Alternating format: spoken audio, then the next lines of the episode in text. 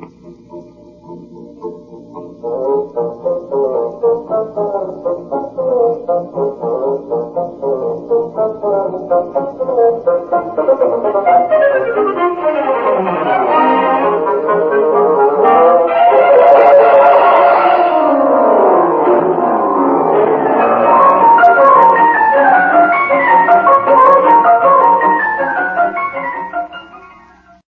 Welcome to the Great Detectives of Old Time Radio. From Boise, Idaho, this is your host, Adam Graham.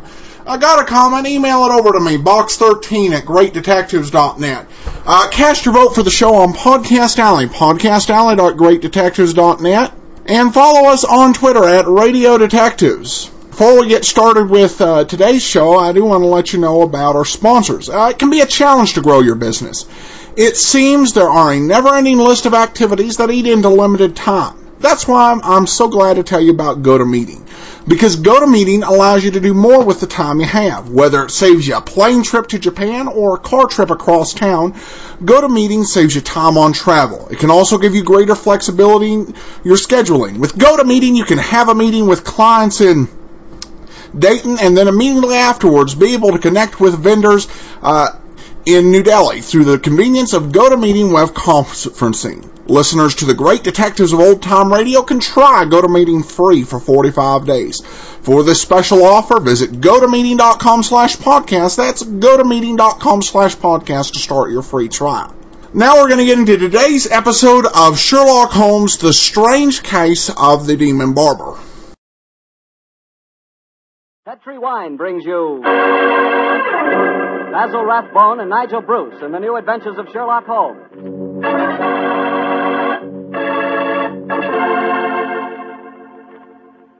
The Petri family, the family that took time to bring you good wine, invite you to listen to Dr. Watson tell us another exciting adventure he shared with his old friend, that master detective, Sherlock Holmes. And if you will, I hope you listen to me for a second because I want to tell you about a wine that can make waiting for dinner a pleasure. The wine is Petri California Sherry. Any evening, well, let's say tomorrow evening, right before dinner, pour yourself a glass of Petri Sherry. Just look at it. It's clear as crystal and a wonderful deep amber color. One sure sign of a good sherry. And if you need further proof of just how good Petri Sherry really is, taste it. What wine? That Petri Sherry has a flavor that you know comes right from the heart of the grape. And if you like your sherry dry rather than sweet, you'll really like Petri Pale Dry Sherry. There's no doubt about it. Petri Sherry is one of the most delicious before dinner wines in this swell country of ours. Oh, and say, when you serve Petri Sherry, serve it proudly. Because those letters, P-E-T-R-I, on the bottle, spell the proudest name in the history of American wine.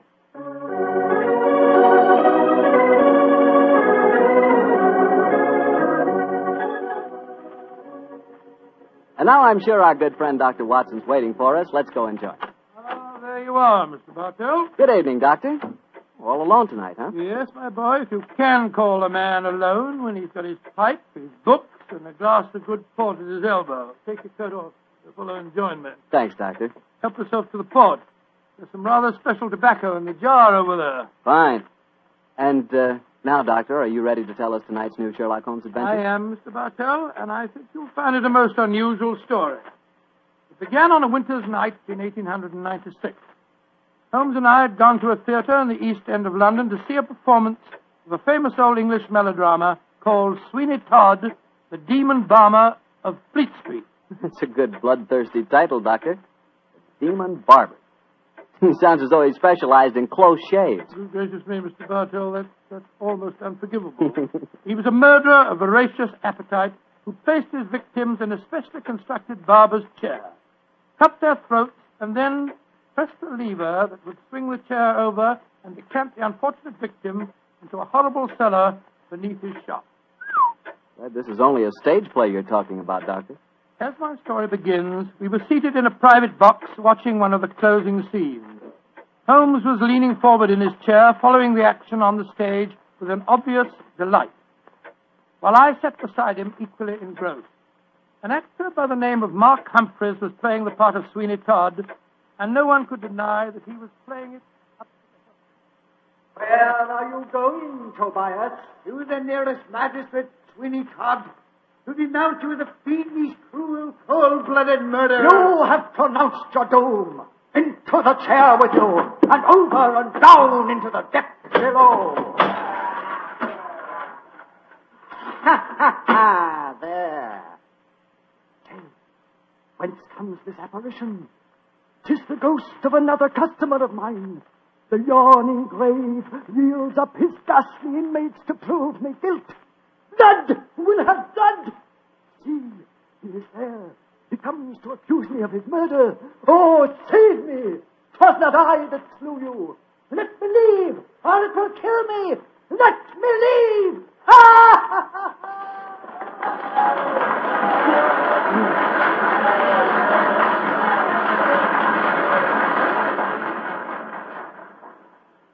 Well, upon my soul, Holmes, that fellow Mark Humphreys is the most florid actor that I've ever seen on a stage. I find him enchanting, Watson. It seems to me he's really caught the flavor of this murderous monster piece.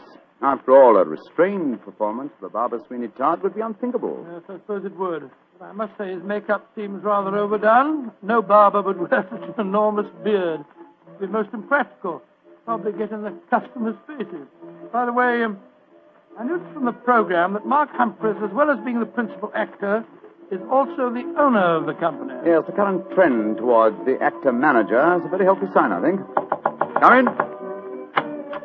Excuse me, but is one of you gentlemen Mr. Sherlock Holmes? Yes, I am. Oh, I was asked to give you this note. Thank you. Now, who on earth knows that you're at the theatre, Holmes? We'll soon find out.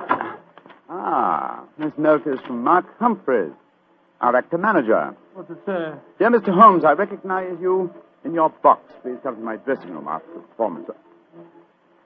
My sanity, and even the safety of London, perhaps, depends on your compliance.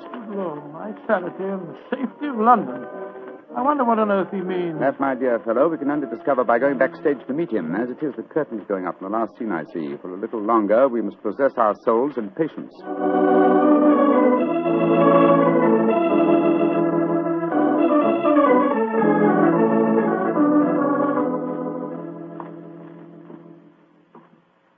Mr. Sherlock Holmes. Yes, sir? Oh, my name is Lindsay. Derek Lindsay. I'm the business manager.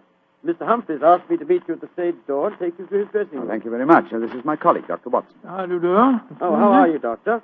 Uh, will you uh, will you follow me, please?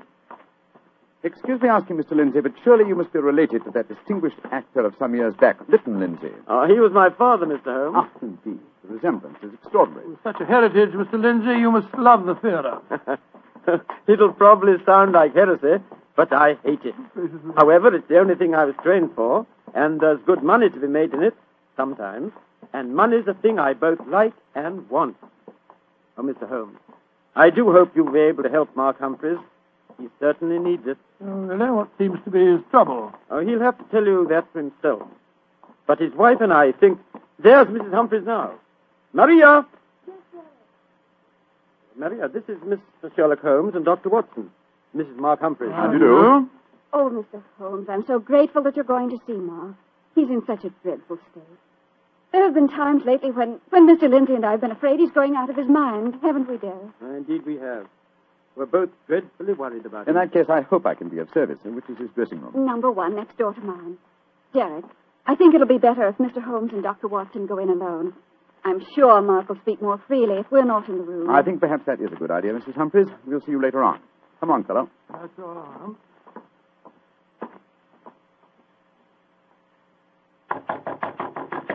Come in, come in.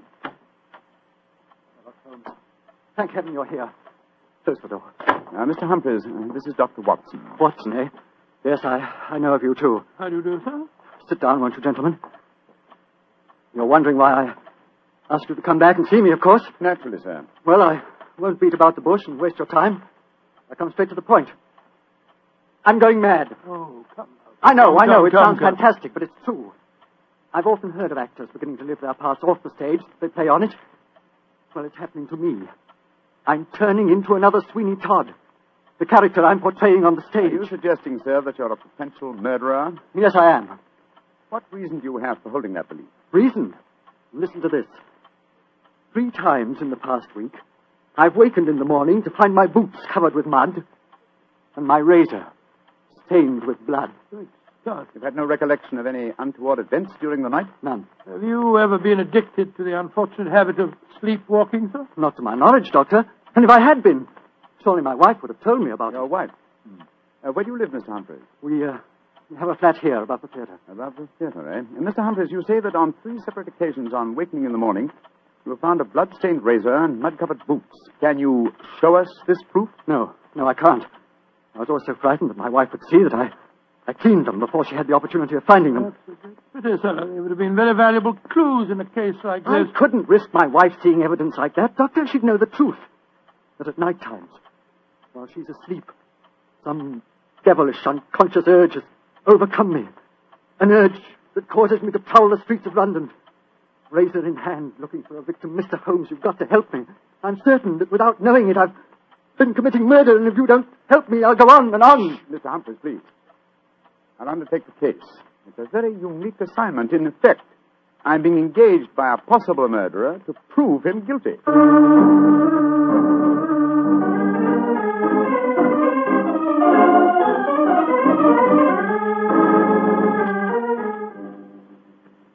Mr. Holmes, I've been through all the records we have here at Scotland Yard. What have you found, Inspector Gregson? In the last two months, we haven't had one case of an unsolved killing with a razor. Any mysterious disappearances, Inspector? Oh, bless your heart, Doctor, there's never a day that passes without one or two of them. Here's a list of them, Mr. Holmes, if it's any use to you. Thanks. Come on, Watson. In the morning, we can go back to the theater and set our friend's mind at rest. I'm much obliged to you, Gregson. Glad to be of service, Mr. Holmes.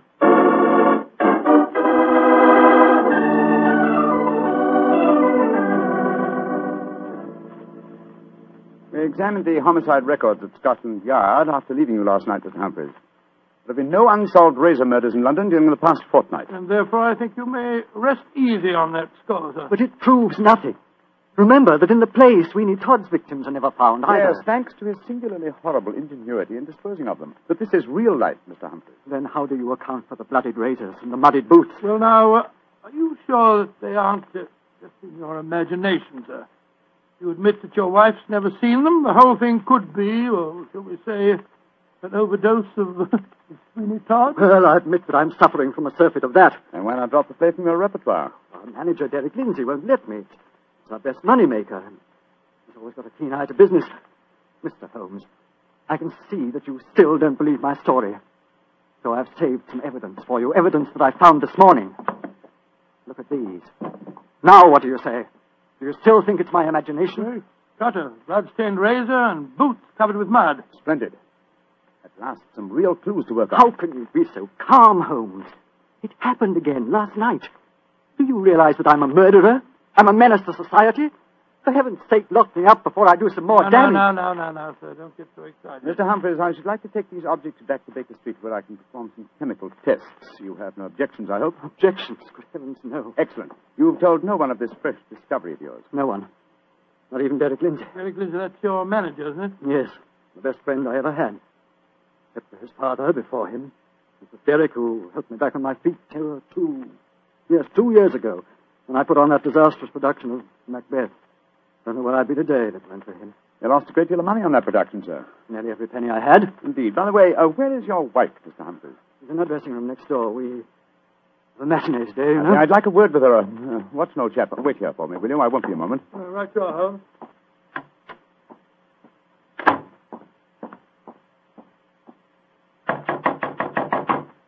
Who is it? Sherlock Holmes. You want to talk to me, Mr. Holmes? For a moment. May I come in, Mrs. Humphreys? Well, couldn't we talk on the stage? It's empty. I should prefer to come into your dressing room, if you don't mind. What I have to say is confidential. Very well, then. Come in. Mr. Holmes, may I introduce Signor Vanelli, our musical director? How do you do, sir? It is a great honor to meet the so great Signor Holmes.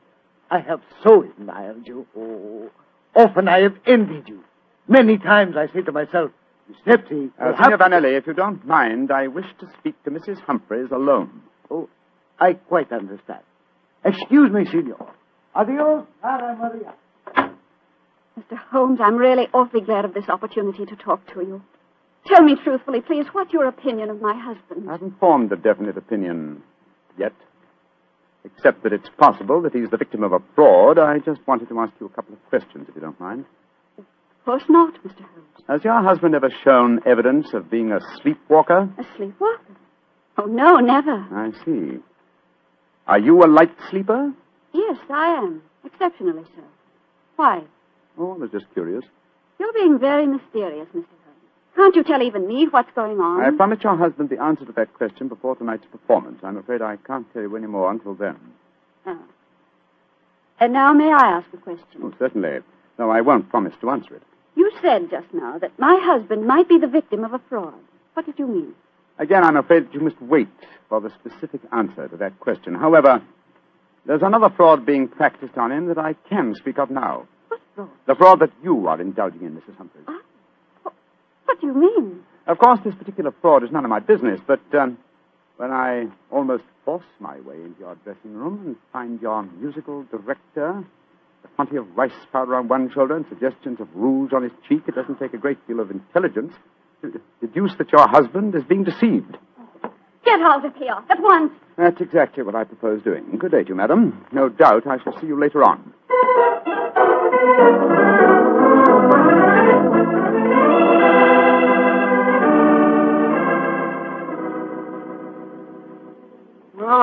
What does the microscope tell you about the mud on the boots and the blood stains on the razor? On a blank on the mud, old chap.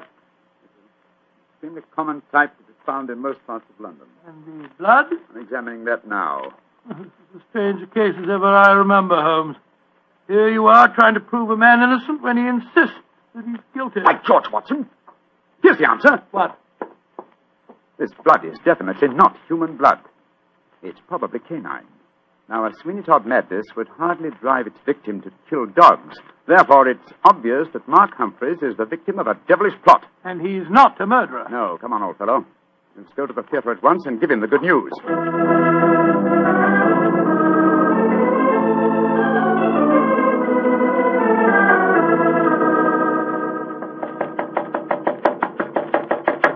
Doesn't answer? Three quarters of an hour before the curtain time. Oh, it must be in his dressing room. I'll knock again.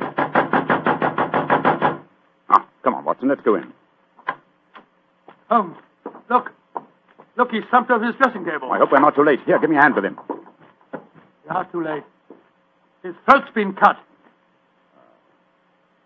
Poor devil. I promised him a solution to his troubles before the night was over. Little did I think that the solution would be death.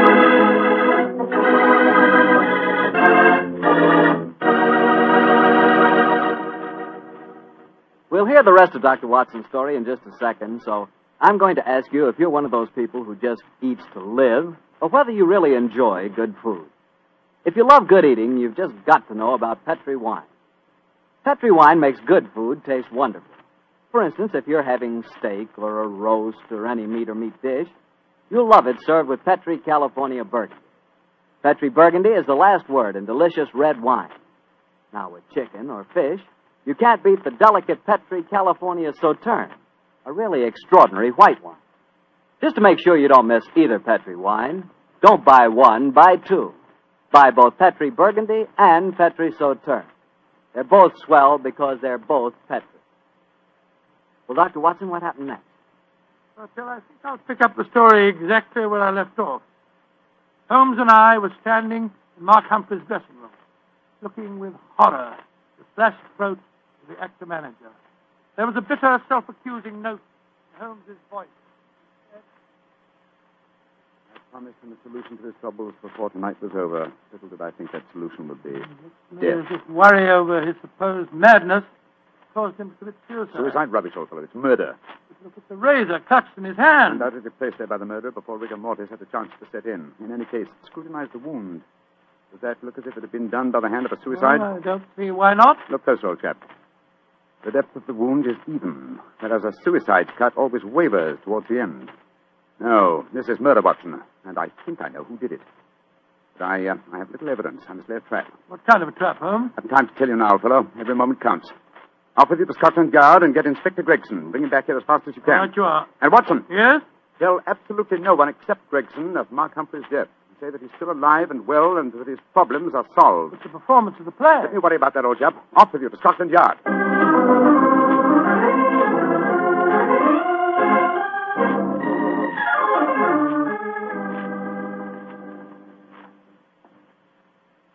Sorry it took so long to find me, Dr. Watson. I was out on another case. you No, that's all right, Inspector. But the performance, if there is one, must be nearly over by now. Here's the stage door, sir. Yes, here we are.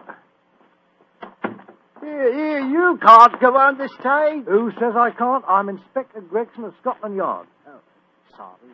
Performance is going on. I wonder who the devil's playing Sweeney Todd. Come along, come on. Let's just stand here in the wings. Quietly.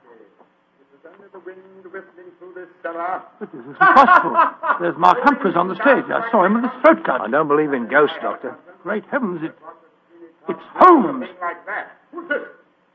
Ah, it's you, Mrs. Summers. Somebody seems to cut your throat. What a pity. No more veal pies. Joe Sweeney tried to cut your throat, dearie, and he'll cut their throats, too. He'll revenge you while you burn down there in hell, dearie. He'll revenge you.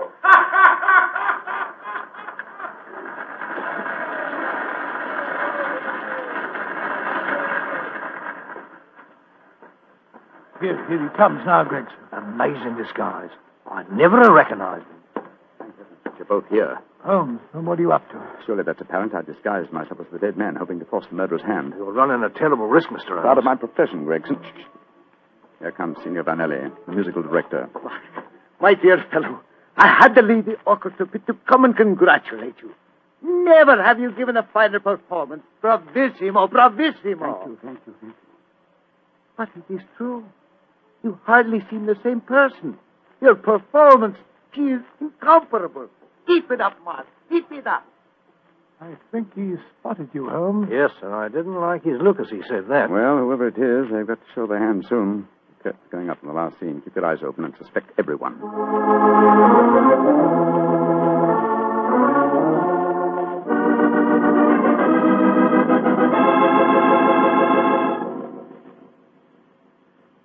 Look, my lord, judge.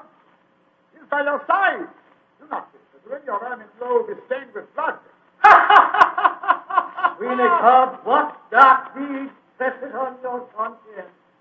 was a dark, foul deed, but heed not what you hear, Lord Judge, nor what you see. Still the figure sits there. I hear it come to this.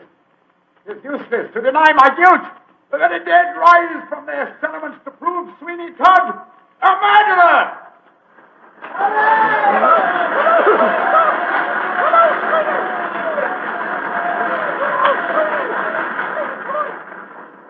By George, what an actor he'd have made, Doctor. Yes, what an actor he is, Gregson. I'll be hanged if I know how he remembers the lines, though, even if he has seen the play half a dozen times. Here he comes now. Bravo, Holmes. You did splendidly. But it didn't work, Watson. It didn't work, confound it. Murderer still hasn't dipped his hand. Have I underestimated him? Looks as if you have, sir. And if you don't mind my saying so, I think you'd have been a lot wiser to let me handle the case as soon as you found his body, instead of going in for all this uh, dressing up stuff. Oh, but of course. Now I see it. Only one person could have killed Mark Humphreys. Who, Holmes? Do as I say, and I'll show you. I'm going to Humphreys' dressing room now, alone. Give me a few moments' start, and then follow me. Out of sight, but within earshot. Dr. Watson, why does Mr. Holmes always have to be so blooming mysterious? Why can't he just say who the murderer is and take us to him? Well, I've been with Mr. Holmes on a great many cases, Gregson, and yet I can't answer that question. Come along. He's got a big enough start now. Let's follow him. I'm very fond of Mr. Holmes, you know, Doctor, and yet there are times when I get so angry with him. He shouldn't risk his life like that. Well, you know Mr. Holmes. He'll never change. Well, if he don't, one of these days he's going to wake up and find himself dead. Shh, shh. Shut the door. Someone inside with him. You devil. Humphreys! How many times do I have to kill you? Great Scott, it's Derek Lindsay, the business manager. Come along, Gregson. No, Lindsay! You succeeded in killing Humphreys, but you won't kill me. Grab his arm. Look out for that freezer. Here, you. Uh, let go of me! No, you don't. Ah, very neat, Gregson. Are you all right, Holmes? Perfectly, thanks, old chap, though I'm a little tired. Uh, Gregson, my dear fellow, will you take over from here? I think I've had enough melodrama for one day.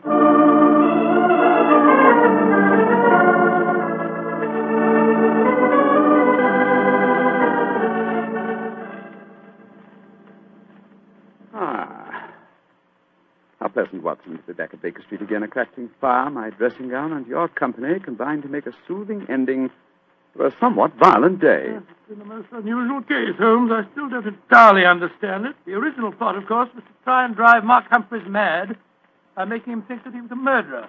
That accounted for the boots and the blood-stained razor. Precisely, my dear fellow. And the killer, having conditioned his victim by this trickery, then murdered him, trying to make it appear a suicide. Now, who had a motive? Three people, Mrs. Humphreys, her lover, Signor Vanelli, and Derek Lindsay. I must say that I suspected the wife. Well, so did I for a while, and yet it was illogical. She knew, and we may therefore presume that her lover knew, that I was suspicious of her. And she must have known that you promised her husband a solution to his troubles before the night was out. It seems highly improbable that she or Signor Vanelli would have faked his suicide at, at that point. Quite right, my dear fellow. So I investigated Derek Lindsay's affairs, and I found that what Humphreys had referred to as the kindly act of a friend in helping him back onto his feet was in reality the mortgaging of his entire theatrical effects. Lindsay stood to inherit the theater on Humphrey's death. Therefore, I was convinced that he was the killer. And then, after he'd murdered him, he saw what he thought to be Mark Humphreys on the stage. Ah, that's where I was slow and stupid, old chap. I couldn't imagine what motive gave the cold, clear nerve to suppress all reactions when he saw his supposed victim revived on the stage. Only at that moment did I realize. And what was the motive that made him hold his hand? The characteristic that ruled his life, Watson avarice, a morbid love of money. You see, if he'd attacked me during the performance, he'd have had to refund the money to the audience. His greed conquered all other passions.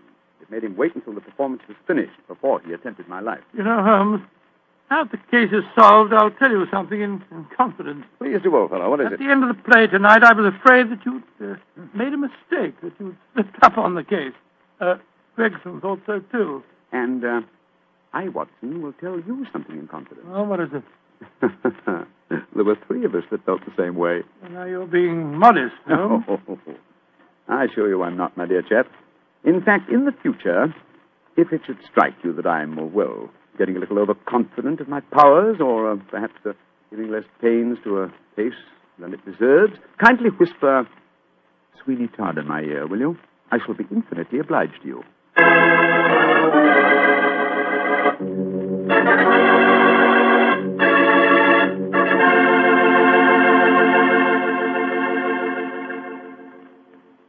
Doctor, that was a swell story.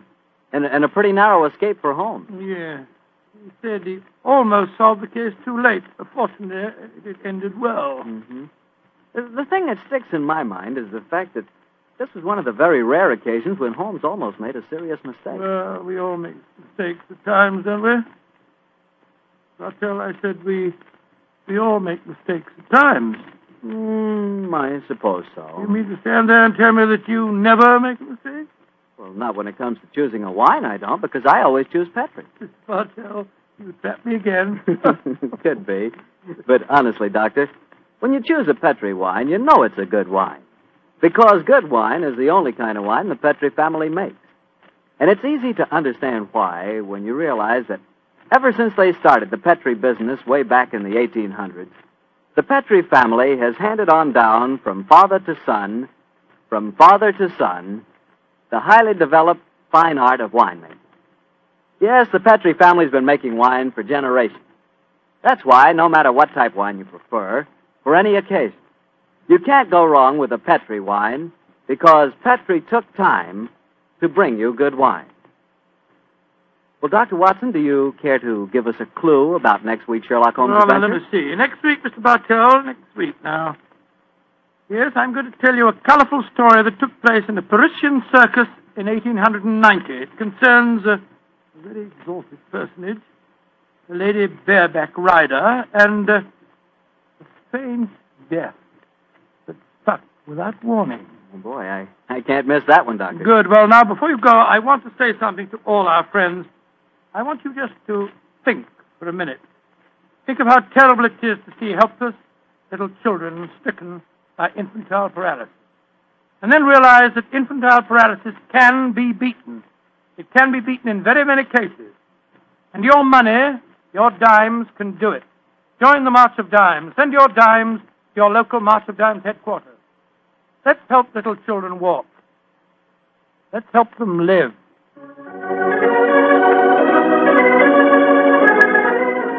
Tonight's Sherlock Holmes adventure was written by Dennis Green and Anthony Boucher and was suggested by an incident in this Arthur Conan Doyle story, The Yellow Face. Music is by Dean Fossler.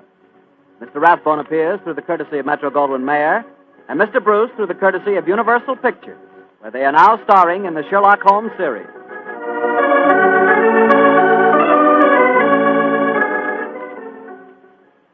The Petri Wine Company of San Francisco, California, invites you to tune in again next week, same time, same station. Sherlock Holmes comes to you from our Hollywood studio. This is Harry Bartell saying good night for the Petri family. For a solid hour of exciting mystery dramas, listen every Monday on most of these same stations at 8 o'clock to Michael Shayne, followed immediately by Sherlock Holmes. This is the Mutual Broadcasting System. Welcome back. Uh, this episode is interesting for a number of reasons. First of all, uh, in regards to Sweeney Todd, um, there are some people who claim that he was a real person, um, but uh, the fact of the matter is that the character of Sweeney Todd uh, was uh, an invention of a uh, a penny magazine in the Victorian area called The String of Pearls.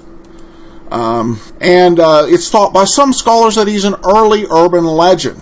Uh, it's also interesting because the ser- uh, because the story has uh, uh, gained uh, a lot of notoriety in the United States. It opened on Broadway in 1979, and it's had revivals, and also a 2007 movie with Johnny Depp and a 1998 film with Ben Kingsley. At the time, I think the exact details of the story uh, were simply too uh, lurid to be discussed. Uh, and so it's interesting to see how they dealt with this subject matter, which, when it was put into a, a Johnny Depp film, became an R-rated film, and did it in kind of a, a PG way. So it's interesting to see how they created around the uh, expectations uh, of the times. And once again, you see Basil Rathbone using his Holmes role to find uh, some way to branch out uh, into other theatrical endeavors. All right, now to listener comments. Um, uh, this comment comes from uh, David in Britain who says, Keep up the Sterling podcast. Love to listen and get to know these characters. Tom, Tom comments on Facebook, I can't live without my daily dose of old time detectives. They had the Superman show. I had an issue with Adam's accent at first, uh, but now I've learned to love it. Keep up the good work. Tom in DC by way of Urbandale. I believe that's over in southern Illinois. Well, thanks, Tom. Appreciate the comment. Uh, got also got a qu- couple quick ones off of Podcast Alley. Uh, uh, a simple love your show. And I love the podcast. Great job, Adam. Well, thanks so much for all your comments and support. We'll be back tomorrow with yours truly, Johnny Dollar. I got a comment, email it to me, box13 at greatdetectives.net. Cast your vote for the show on Podcast Alley, podcastalley.greatdetectives.net. And follow us over on Facebook, facebook.greatdetectives.net. From Boise, Idaho, this is your host, Adam Graham, signing off.